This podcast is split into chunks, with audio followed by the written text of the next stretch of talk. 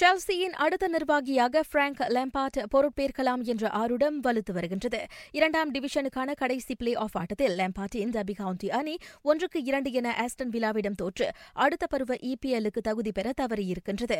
இதையடுத்து லேம்பார்ட் அக்கிளபில் இருந்து வெளியேறலாம் என கூறப்பட்டு வருகின்றது. எது எப்படி இருப்பினும் டபி கவுண்டியில் லெம்பாட்டின் எதிர்காலம் குறித்து இன்னும் ஓரிரு நாட்களில் முடிவாகும் என கூறப்படுகிறது. இதனிடையே அவ்வாட்டத்தில் வெற்றி பெற்ற ஆஸ்டன் விழா கடந்த மூன்று ஆண்டுகளில் முதன்முறையாக இங்கிலீஷ் பிரீமியர் லீக்கிற்கு திரும்புகிறது.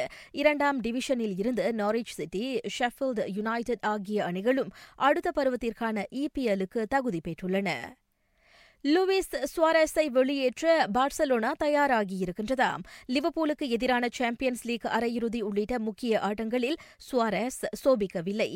தவிர அவரின் சேவை மிகவும் தேவைப்பட்ட நேரத்தில் அறுவை சிகிச்சை மேற்கொள்ள அவர் முடிவெடுத்ததும் பாட்சாவுக்கு அதிருப்தியை ஏற்படுத்தியிருக்கின்றது. கோப்பா அமெரிக்காவில் தனது தேசிய அணிக்காக களமிறங்க வேண்டும் என்ற வேட்கையில் சுவாரஸ் முடிவெடுத்தது. அவர் பார்சாவுக்கு முன்னுரிமை தரவில்லை என்பதை நிரூபிப்பதாக அந்த ஸ்பெயின் ஜாம்பவான் கருதுகின்றதாம்.